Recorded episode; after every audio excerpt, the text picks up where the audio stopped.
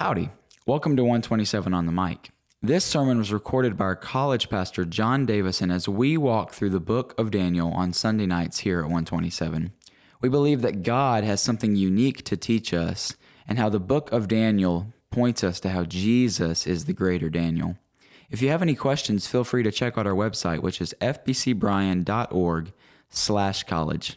Thank you.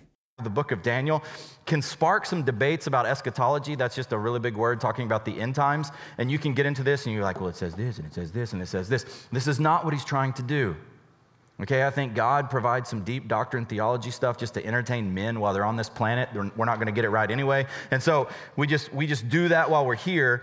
The book of Daniel contains some of the most amazing and detailed prophecies in all of scripture centuries and millennia in advance from these things happening. Daniel predicts events like way out in the future that are just like empires are going to fall, kings are going to do this. He does he predicts some precise like details about a disease that's going to kill a future king.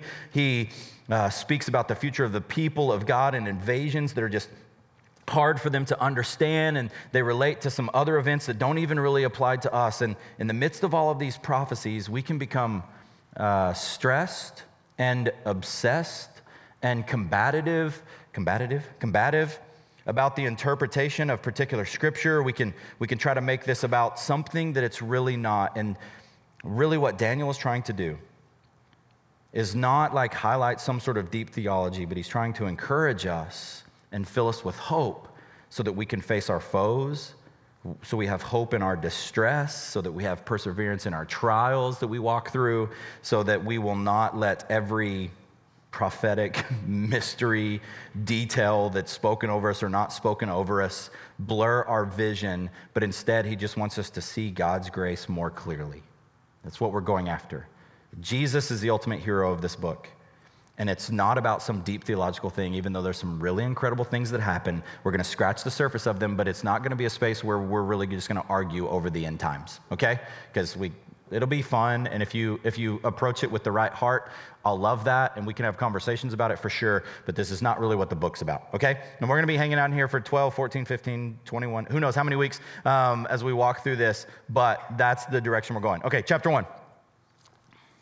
Anybody scared to write in your Bible? Uh, get over it, okay? Uh, just go ahead and get over that. We want you to mark this thing up like when my grandma gave me this. I bet your grandma's Bible, if, if she gave you a Bible, I bet her Bible is super marked up. I bet it's falling apart and it's evidence of her like journey with Jesus. Mark up your Bible, okay? Tear this thing up. This is where we're going. We, when you find, when you find yourself, this is sort of the start, when you find yourself planted in the soil of an anti God, anti Christian, um, anti Jesus culture, it is absolutely imperative that your hearts be drawn to heaven and your minds be saturated with the Word of God. This is what Daniel is jumping into. Colossians chapter 3, this is a great place to start. Verse 1 So if you have been raised with Christ, seek the things above where Christ is seated at the right hand of God, set your mind on things above, not on things below. This is the, the cheat code to setting your mind on things above is right here. That's what Paul is saying to us. He reminds us in Romans 12, verse 2 do not be conformed to the pattern of this age, but be transformed by the renewing of your mind. That renewal happens in God's word. These type of thoughts were essential to these Hebrew teenagers that end up as captives who get pulled out of their homeland and taken captive, this is how they survived. We know them because of VeggieTales and because of kids' ministry as Daniel, and then Shadrach, Meshach, and Abednego. I always pronounce that thing wrong. This is actually Daniel, Hananiah, Mishael, and Azariah. That is their Hebrew names. The contents of this book span a time really from about 605 BC to about 539 BC. There's narrative language in here, there's apocalyptic language in here, and Daniel's just encouraging God's people to trust in God's provision to remain faithful no matter what happens. So we're just going to start in verse 1. In the third year of the reign of King Jehoiakim of Judah, this is, the, this is God's chosen people, all right? King Nebuchadnezzar, I don't know why we say Nebuchadnezzar, there's a D in there. Nebuchadnezzar of Babylon came to Jerusalem and laid siege on it. Verse 2 is wild. The Lord handed King Jehoiakim of Judah over to him, along with some of the vessels from the house of God. These are, this is God's chosen people. He allows this Babylonian king to come in and he goes, Here you go. Yours. He could have at any point, we see it all throughout there, he could have just wiped the Babylonians off the planet. Like, now nah, we're not going to play that game today. Go away. Wander into the Red Sea, we'll, it'll swallow you up. He, he could do any of those things. He hands him over to them along with some of the vessels from the house of God. Nebuchadnezzar carried them to the land of Babylon, to the house of his God, and put the vessels in the treasury of his God. Verse 3 The king ordered Ashpenaz, his chief eunuch to bring some of the Israelites from the royal family and from the nobility. And this is what I need you to see God will in your life, and I'm praying this for you, okay? If you come to me and have a conversation about missions, it's gonna be a specific prayer with your name included. But for the entirety of the ministry, I want you to hear this God will sovereignly send you into difficult places to spread his name among the nations, and he's right to do so. Okay? Hear that.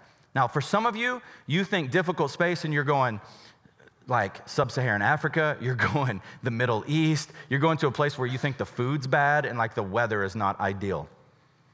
For some of you, that type of like difficult place is gonna be Oklahoma. It's gonna be like deep Cajun Louisiana. It's gonna be California. All right? It's gonna be Canada. All right? Just some of you love it. You're like, what's wrong with Canada? Nothing, okay?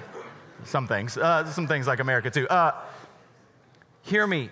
He's going to send you to some spaces that are going to be difficult to spread his name among the nations. Sometimes, hear this, sometimes God may allow hardships to reach us because he wants his mercy to reach beyond us. Sometimes God is going to allow hardships to reach us because he wants his mercy to reach beyond us. God's purpose in hardships is always multifaceted. He allows suffering in the lives of people to demonstrate his sovereignty, sovereignty, to strengthen their faith, to show himself wise and strong, to put his glory on display among the nations, that they might be drawn to him. We, we saw that if you were with us this morning when we we're looking at the story of the entire Old Testament. This is what he does. He puts us in spaces that are sometimes difficult so that other people look at that and go, How are they able to respond in such a way? This is what he's doing. He allows this king to come and overtake. And then what does it say? He carries them off to the land of Babylon, to the house of his God. He puts the vessels in the treasury of his God. He's basically he's going, I took this from your God, I put it in the house of my God so I can rub it in your face and go, My God's better. He deserves this stuff.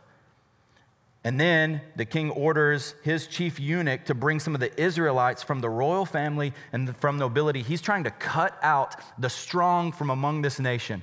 He's like, just bring them here. I want to undercut them so that we look strong, so that they look weak. And here's a couple things I want to pull from the first three verses. We're just going to jump right into here.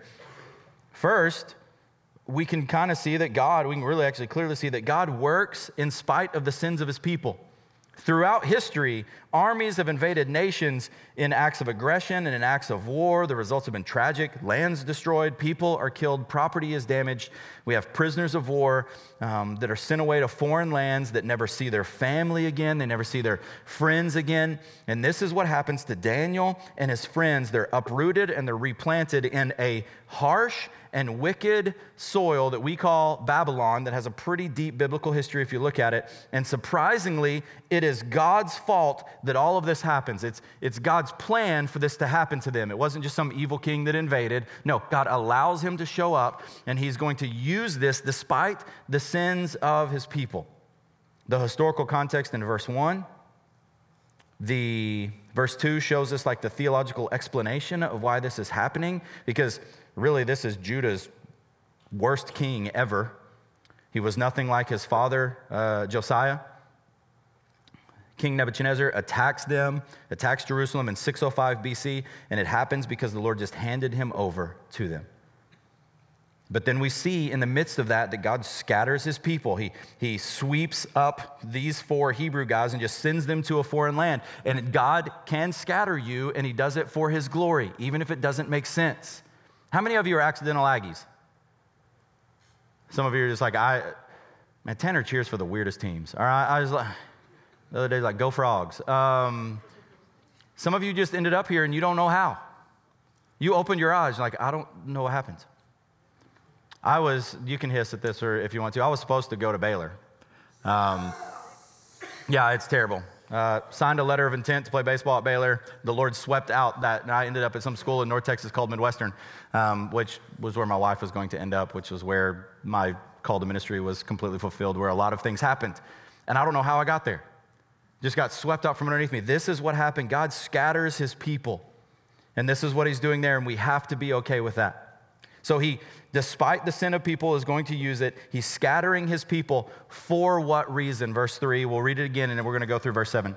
The king ordered Ashpenaz, his chief eunuch, to bring some of the Israelites from the royal family and from the nobility.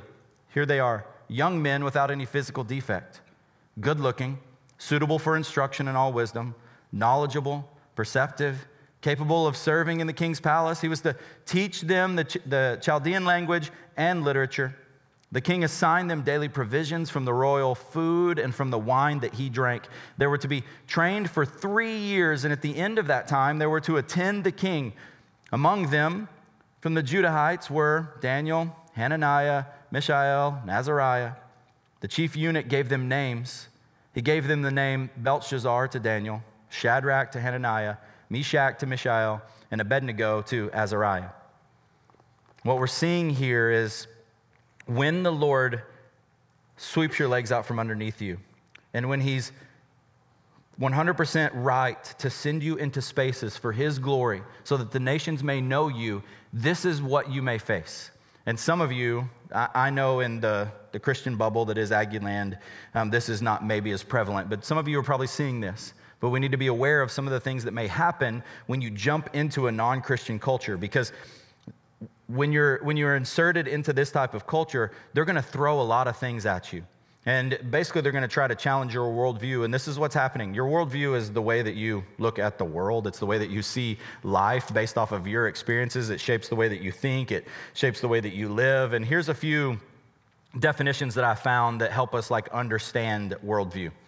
A worldview is a comprehensive view of life through which we think, understand, and judge and which determines our approach to life and meaning.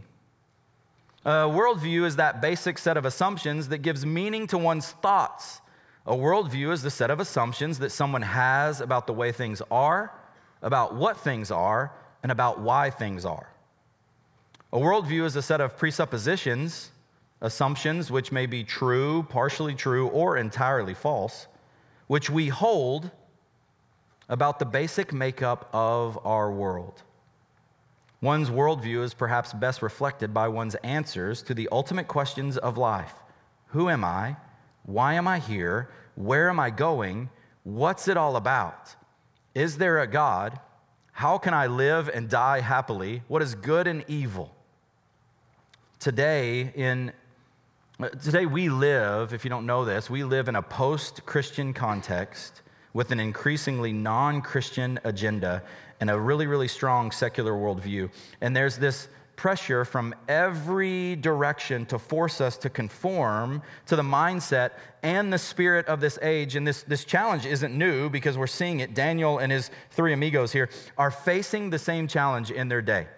And what, what happens? What is going on? What is the Babylonians, what are they doing to them to, to maybe force their worldview on them? Verse 3 the king ordered them to, to, to bring some of the Israelites from the royal family and nobility. What did they do? They isolated them from their people. That's why we talk about community being so important. But they start with isolation. This strategy would increase the likelihood of these strong Hebrew boys to deconvert from the faith that they had in God and maybe trust the worldview of the Babylonians. It started with isolation. Verse 4 Then it was indoctrination. These, these four men um, are, are strong. What are they? Without physical defect, good looking, suitable for instruction in all wisdom, knowledgeable, perceptive, and capable of serving in the king's palace. But what does he do with them? You're to take these guys that are just like the studs and you're to teach them the Chaldean language and literature. You're to, to, begin to change like the way that they're thinking. You begin to indoctrinate them with your type of education. This is kind of a brainwashing tactic that starts right off the bat. The, the University of Babylon would be a strange place to go. Um, but this is, what they're, this is what they're doing. They're getting this first class secular education in Babylonian language, in philosophy, and literature, and science, and history, in, in their culture. You know, we're an American, it's weird, okay? We think like America's the greatest thing ever. And, and thank you. Um, and I, I, like, it's okay to be like proud I'm not gonna go, I'm not gonna say that because some of you will start singing. Uh, it's okay to be excited about, thank you, about where you come from, and like we're spoiled to be in this place. There are some people that teach some of the craziest things from around the world, okay? I had a guy from Nanning, China live with me for four years, and he argued that in their Chinese history class, they taught them that the Chinese invented pizza and snow cones. I'm like, Hung Tan Lu, you are crazy. We call he, he picked the name Jack. And so we're like, Jack, that's the most insane thing I ever heard. Like, you don't think that you're gonna take the pizza from the Italians, one, and snow cones. I don't know who did that, but it's not China. There's zero chance. It's, it's somewhere in East Texas, all right? And they, they put like half and half on top of their snow cones. I don't know why you guys do that, but that's, that's what they did. And so imagine what the Babylonians are probably teaching and how they're trying to just brainwash these guys to like, hey, here's even our religion. I know you follow the Lord your God, but here's our religion. And you need to hear it. It's probably part of our curriculum. There's this these myths that we want to teach you. We want to teach you about the, the greatness of Marduk, who is their God. They want to teach you about the importance of the uh, pantheon and poly, polytheistic deities that we worship. This is basically just everything that's coming from the Near Eastern world. This dream interpretation we're going to see, omen reading we're going to see, that's probably in their curriculum. And when you look at their type of education, we see that the New Age movement that we're walking in right now is not really that new. It's just like an old age movement wrapped up in something cute. And this is what the world is trying to do to us, is indoctrinate us. They also tried to assimilate them into their culture, verse 5.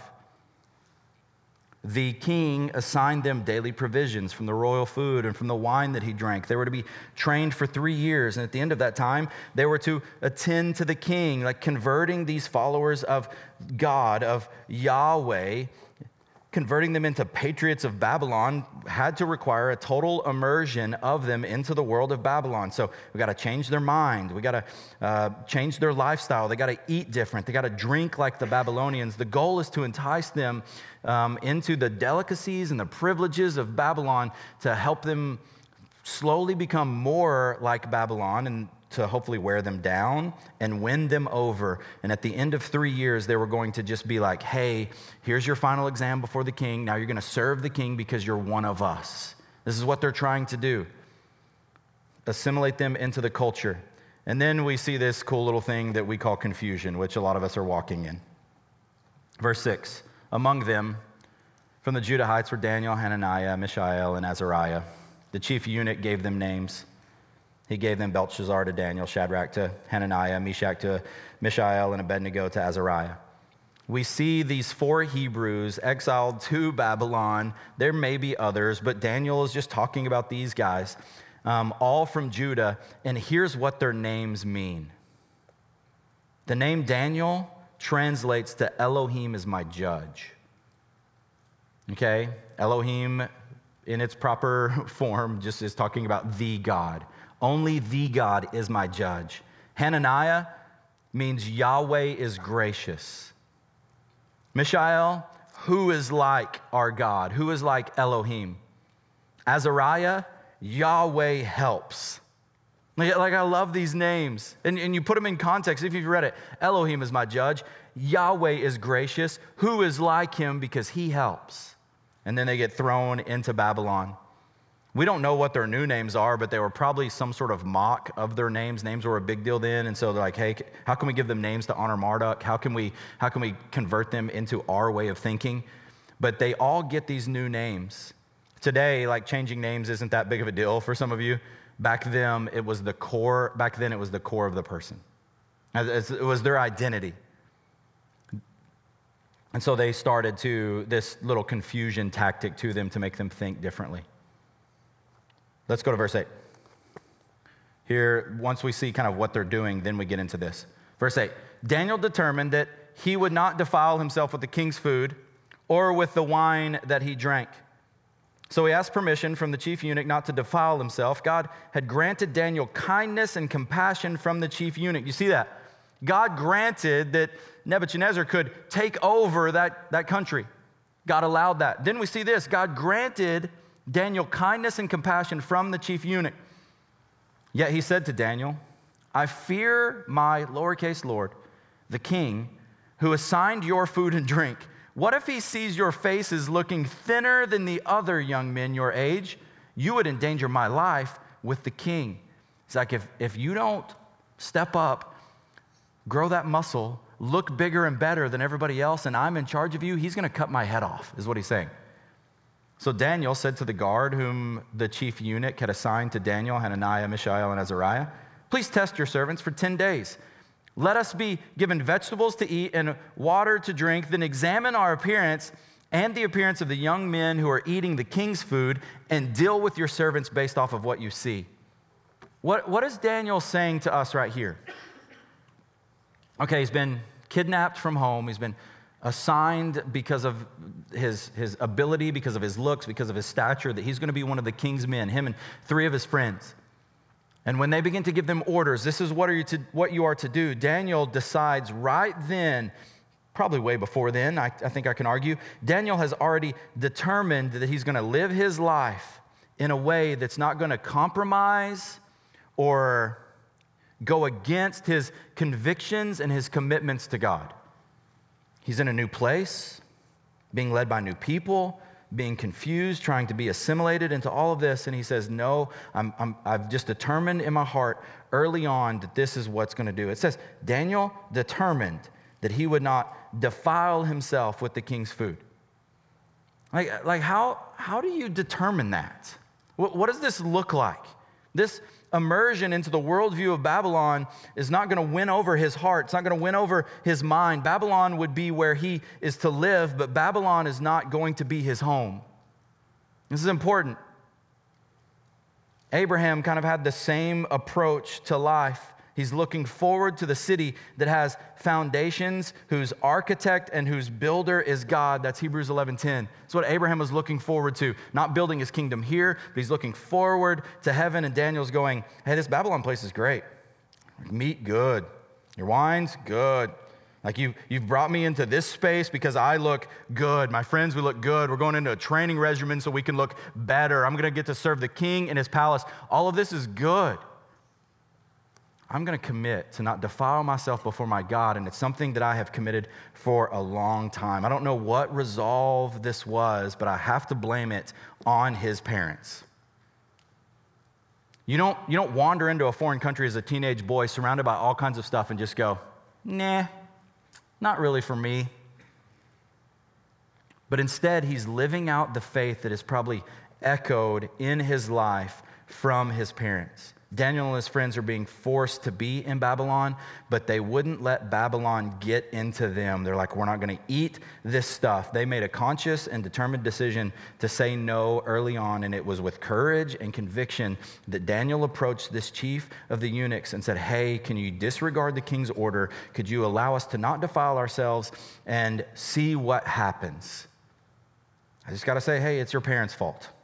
The stand that they were taking had to have been years in the making. And hear me here's the, biblical promise God is going to uproot you and put you in places that are uncomfortable. He's going to surround you with people, even in America, even in the Christian bubble, that are going to try to persuade you, to assimilate you, to confuse you into making decisions that won't honor God so that you'll be more like them. These are all biblical promises of stuff to you. If you want to survive this space, you have to be like Daniel and start now laying a foundation where you go, I am not going to, to let the, them affect me. I'm going to let my convictions rise up. I'm going to honor God. I'm going to determine in my heart that I'm not going to defile myself. Okay? College is difficult. You're gonna be put in some spaces that are gonna be easy for you to mess up in. And this is a daily practice where you go, I'm just determining right now that I'm not going to defile myself in this space. You just resist the temptation to defile yourself. Community is important, God's word is important, prayer is important, but it's a daily practice that gets you to that point. The next thing that we see in verse 9 God granted Daniel kindness and compassion from the chief eunuch. That, that verse is weird because, because really, I, I kind of want to say that Daniel was a kiss up to these people and that they were like, hey, like, I like you, Daniel. I'm to, like, I have, he has favor from them. And so Daniel had more than conviction in this space. I think Daniel had wisdom.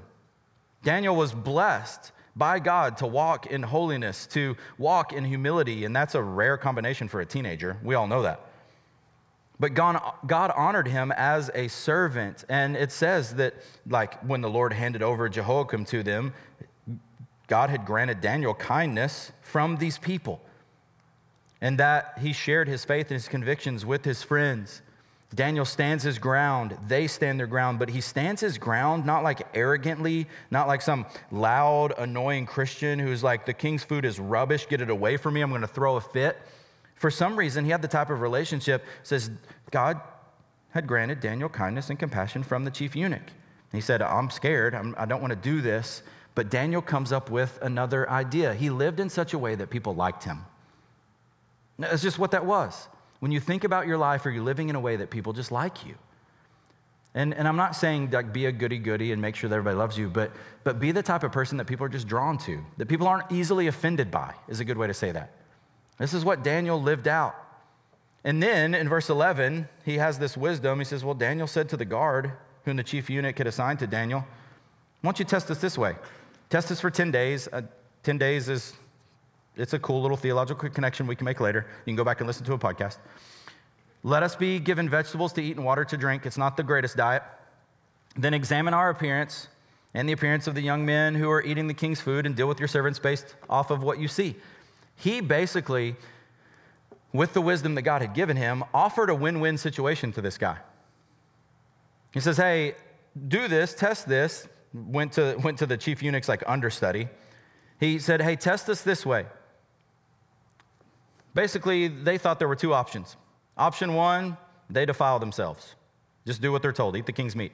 Option two, they don't defile themselves, and their new friend, who they found favor with, loses his head. Daniel says, hold on, there's another way which everybody wins. He goes down to the, the, the, steward, to the guard, and he offers the solution of testing them for 10 days. This is what we're going to eat, see what happens. Their diet is simple. It's not going to break any Mosaic laws that they were under. They wouldn't they, they would not have offended, uh, or they wouldn't have been offering things to pagan gods by maybe eating the king's food. There's a lot of analogies that you can draw from like eating the meat, drinking the wine, all of that stuff. Um, but basically, what they were saying is that I don't want you to be in trouble. Test us this way. Let's see if God is going to prove himself to be faithful. And if not, then deal with us afterwards. And here's the thing that rises up in me being holy, honoring God with your life, is sometimes kind of risky.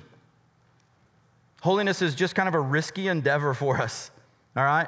It's, it's just challenging. Daniel knew that, that his defilement and eating the king's meat would probably distance him from the Lord, and so he risks everything that he had in order to keep that from happening in his life, and this choice is worth it.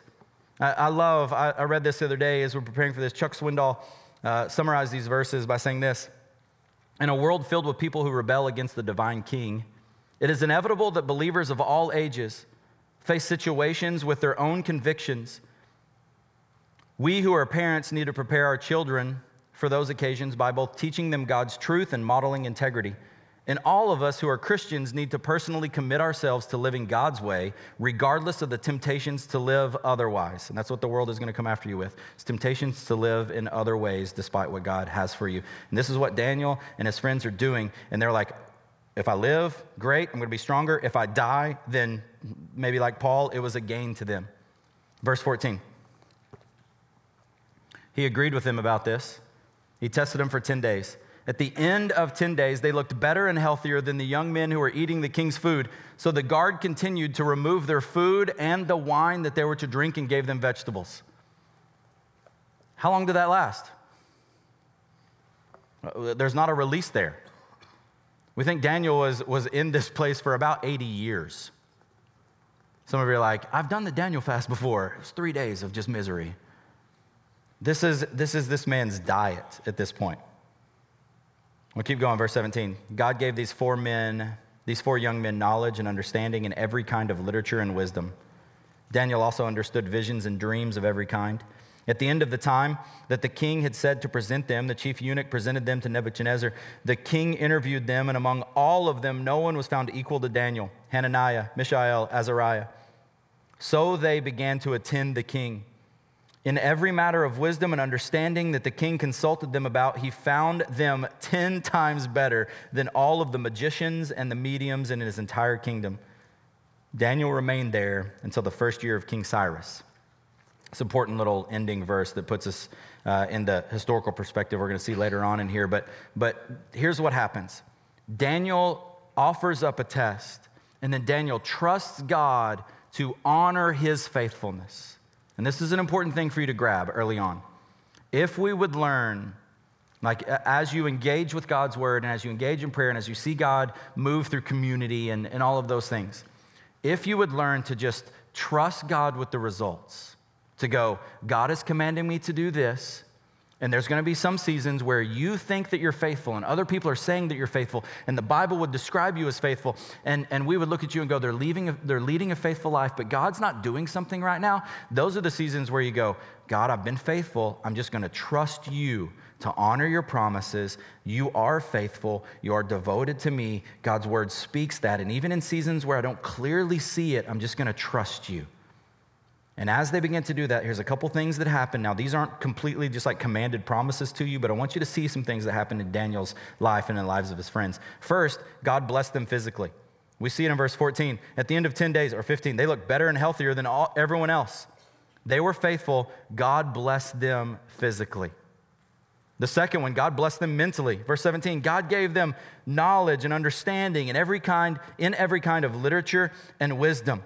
They, they, he blessed them mentally. I think verse 20, in every matter of wisdom and understanding that the king consulted them about, he found them 10 times better than everybody else. He, he gave them wisdom. That, that, that's the Solomon prayer. I don't know how many of you are praying that. Some of you are like, math, I need wisdom, history, please, Lord, like show up. Um, he, he granted them that in the midst of their faithfulness, not in the midst of his laziness. Okay? That's not a shot at college students, but it's a direct shot at college students. Our prayers get strange sometimes when you do nothing and then you ask God to bless it. Daniel's living out the opposite at this point, and God blessed them mentally.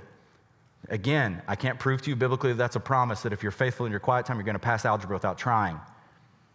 But hear me, this is one of the things that he does. Then in verse 17, he blessed them spiritually. This is a weird thing. Daniel also understood visions and dreams of every kind. He gives him understanding and visions and dreams. This is a big thing to the Babylonians. We're going to see throughout this whole story. This gift from God is extremely um, valuable in chapter 2 and throughout. John MacArthur wrote this God enabled Daniel to interpret dreams and receive visions. Visions and dreams were both a means of revelation from God, the former occurring while awake and the latter while asleep. So Daniel was gifted as a seer or a prophet. As such, he was to serve the very vehicle of God's divine revelations. This verse then becomes the backdrop for the rest of Daniel's prophecy. He just blessed them spiritually and he blessed them socially. We see that. They're presented to the king in verse 18. They rise up in the ranks. King interviews them. No one's equal to them. They're smarter than, they're 10 times smarter than anybody else. They, they, they're blessed socially. No one is found equal to them at all. And this, these four Hebrews get kind of the keys to the administrative process in Nebuchadnezzar's kingdom.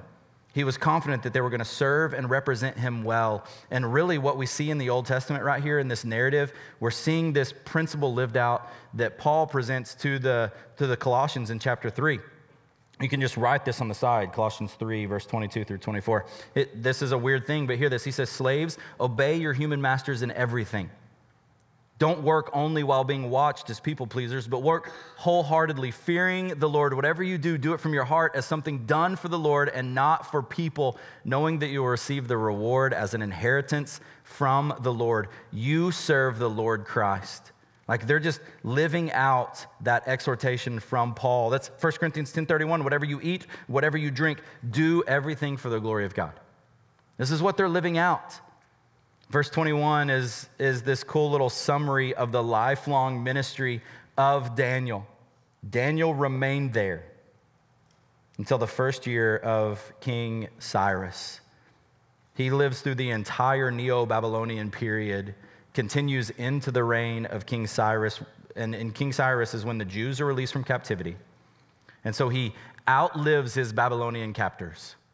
He lives longer than the people that brought him into there. And, and this, is, this is pretty wild. Like this, again, MacArthur wrote this about that. This is, this is Daniel's influence. Daniel served in his influential position for 70 years. His integrity and uncompromising character had far reaching results. This, this is pretty wild. For when I see the wise men coming from the east, I think of the impact of Daniel's theology and what it must have had on the Chaldeans' astrology. God gave him the influence that I believe led to the decree of Cyrus to send the people back to their land influence that led to the rebuilding of the wall under Nehemiah and to reestablishing the nation of Israel. Influence that eventually led the wise men to come to crown the king who was born in Bethlehem. Daniel was behind the scenes of history of the Messiah as well as the Messiah's people. Daniel had unlimited influence, for through his prophecy, he brings homage to the one who is the King of kings and the Lord of lords, who reigns forever. Do you understand that? The Lord uproots him and puts him in a culture that's going to teach him the ways of the Chaldeans, and his influence affects the wise men who eventually go and just crown him king. How wild is that? And what did it take? Being uprooted from their comfort, sent to a strange land, in a, in a non Christian kind of culture where crazy amounts of influence were poured upon them, and they said, No, I'm just going to follow God no matter what it costs. And he stays there for 70 years. And God uses him in this giant way. And so, this is what I want us to grab every time. How is this pointing to Jesus? And there's a lot of things that are pretty easy for us to understand, but, but I want us to grab a couple. And the band's gonna come up. There's your cue, guys. The band's gonna come up. We're gonna worship in response to this. Daniel and his three companions remained faithful to their true identity as God-fearers, Hebrews. They're obeying God to the shining testimony of what God is doing, His providence and His grace. And God sends them on a missionary journey making them leave their family behind so that they might be faithful and true witnesses to kings and to nations in foreign lands. We're praying some of this for you guys. That God is raising up engineers and teachers and nurses and doctors and, and agricultural people and, and, and people that are just going to go around the world into strange and foreign lands for His glory and you're going to use your job to make a kingdom impact for the rest of your life. And, and it's a weird thought because there's people in this room that, that we're just like, we deeply love, and we're praying that when you graduate, we never see you again. And not as an insult, but that God would plant you in a space that you never return from. And we get to heaven and we go, wow, look at this. How eternity is rearranged because of what these people have done. And this is what Daniel and them are called to. But hear this they beautifully exemplify what's going to happen 600 years later when another Hebrew is sent to a foreign land who's going to bear witness for the one true God, who leaves his home that's a much better home, willingly embraces the sinful world that's trying to defile him, that's trying to, to pull him in. Do you, do you see this?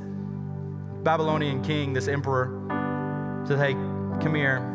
I'm going to tempt you. I'm going to tempt you with riches. I'm going to tempt you with food.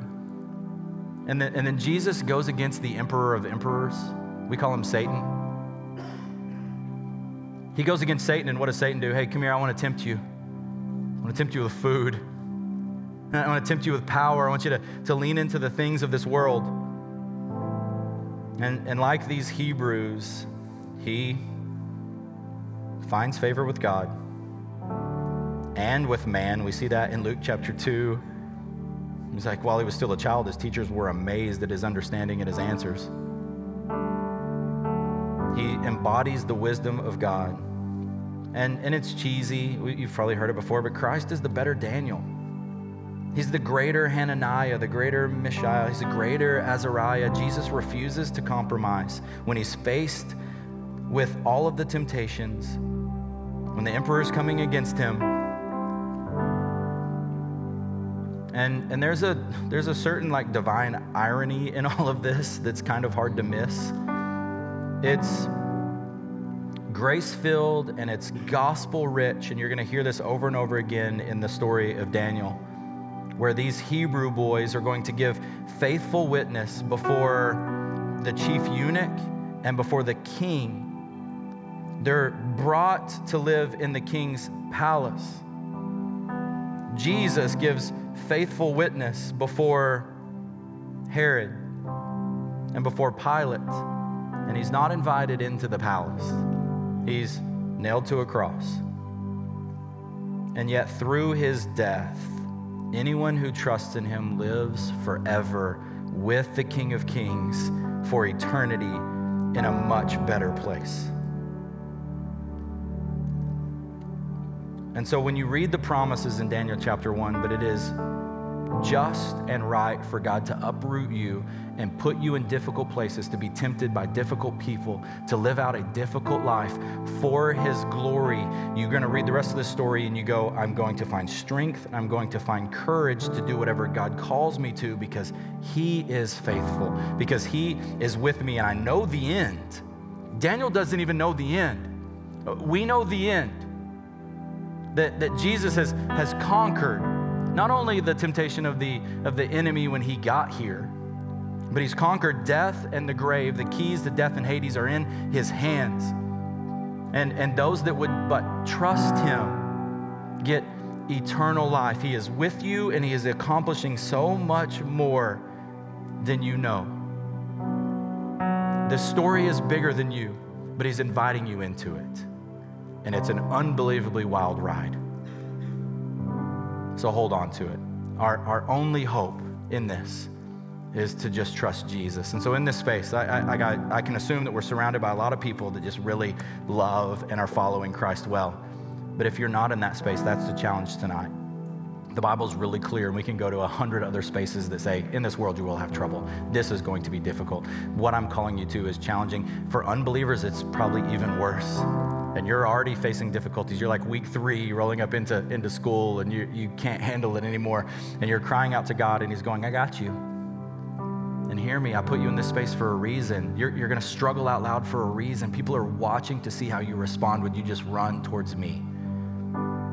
And so here's, here's the promise that Jesus brings this full circle, and I love that He offers this it wasn't offered to Daniel. Come to me, all you who are weary and heavy laden, and I will give you rest. Rest is literally His Spirit.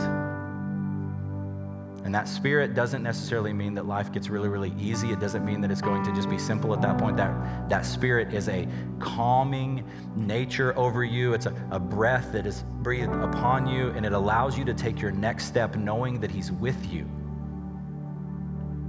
That's what He's calling you to, to run after Him no matter what.